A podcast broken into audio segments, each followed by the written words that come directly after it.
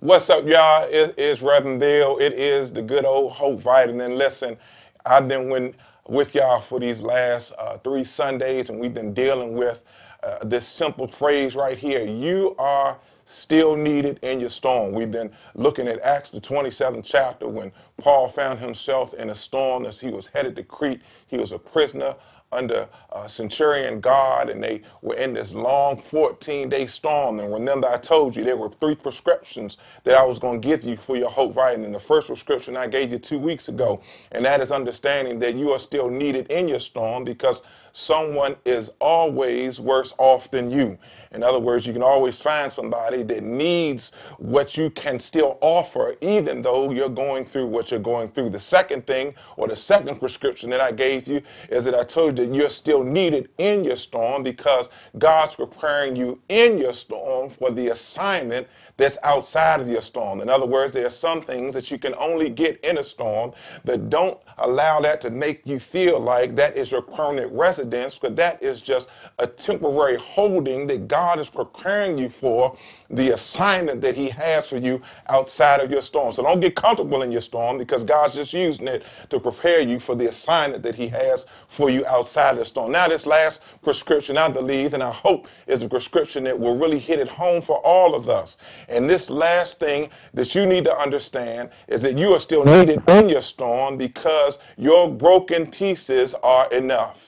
That, that's, that's what I want to tell you. Your broken pieces are enough. So let's look at Acts 27, verses 41 through 44. And it reads like this It says, But the ship struck a sandbar and ran aground.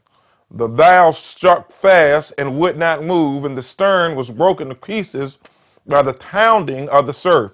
The soldiers planned to kill the prisoners to prevent any of them from swimming away and escaping. But the centurion wanted to spare Paul's life and kept them from carrying out their plan. He ordered those who could swim to jump overboard and get to land. The rest were to get there on planks or on other pieces of the ship. In this way, everyone reached land safely. I, I want you to pay attention to that. Verse 44 says, The rest were to get there on planks or on other pieces of the ship.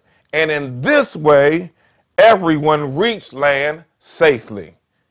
Can I tell y'all that I believe that one of the greatest challenges with storms is the destruction that they cause in our lives? And that many times those storms can can leave us uh, bruised and battered and even in broken pieces that storms have a way of trying to destroy us and trying to break us. And so when you get laid off from the job you feel like you're in broken pieces. When you when a bad relationship doesn't make it you feel like you're in broken pieces. When family hurts you and, and causes you pain even though they say they love you you feel like you're in broken pieces. When when financial challenges come and you don't know how you're going to pay bills and, and even during this holiday season, how, how family members that you love are going to be able to eat. You can feel like you are in broken pieces. And, and, and sometimes it can weigh on you and, and, and it can make you feel like, how can I be more than what God would want me to be? And I'm so broken. I, I, I got all these pieces and I don't know what to do. I'm, I, I, I'm dealing with depression and I'm dealing with sadness. I'm, I'm dealing with the sorrow of these broken pieces that the storm has caused me. Can I tell you, don't get caught up in the broken pieces as just being a curse because the truth is those broken pieces are really a blessing. Uh, y'all, y'all, don't believe me? Let me, let me go to verse 26. Uh, and we talk about Paul and his story. And verse 26 it says, the rest were the there on planks or on other pieces of the ship. And this way, everyone reached land safely. And that's why I want to tell you that your broken pieces are enough. They are enough to get you to safety. And, and, sometimes that can be a hard pill to swallow. But you got to understand that sometimes when we are broken, that's when God shows up and teaches us lessons that we could have never learned on our own. There are some things that we had to go through, some challenges we had to experience, some obstacles that had to beat us down so that God could show us that we could be made right back up. God's not in this thing to break you. God's in this thing to make you stronger and to make you wiser and to make you better and to make you more mature in your faith and in who you are as a Christian. Now, can I share this last thing? Because if I stay right there, you can get excited and understanding, you know what, I may be broken, but I'm still going to reach the shore safely. And you may just see this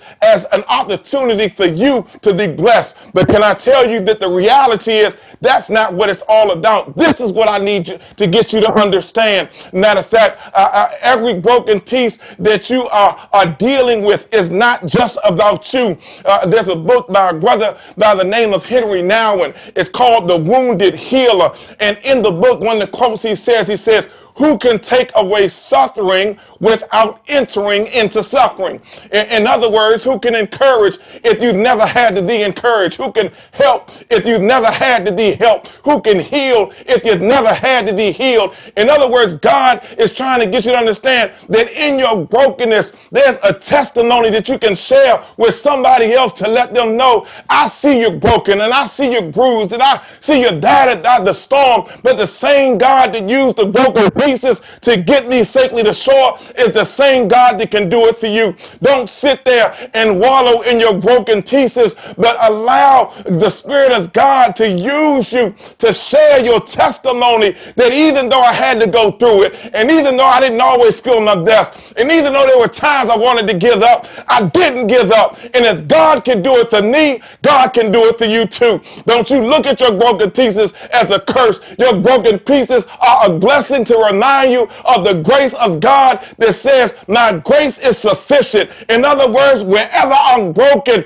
God's grace is sufficient to carry me to the next place. And if it wasn't for God's grace, I wouldn't have made it. And that's what I need you to remind yourself, tell yourself, and then tell somebody that your broken pieces are not to destroy you, but they're to remind you of the grace that can pick you in the midst of every storm and then can allow you to sail safely to the shore that God has for you and then allow you to tell somebody that God's good because God did it for me. God can do it for you.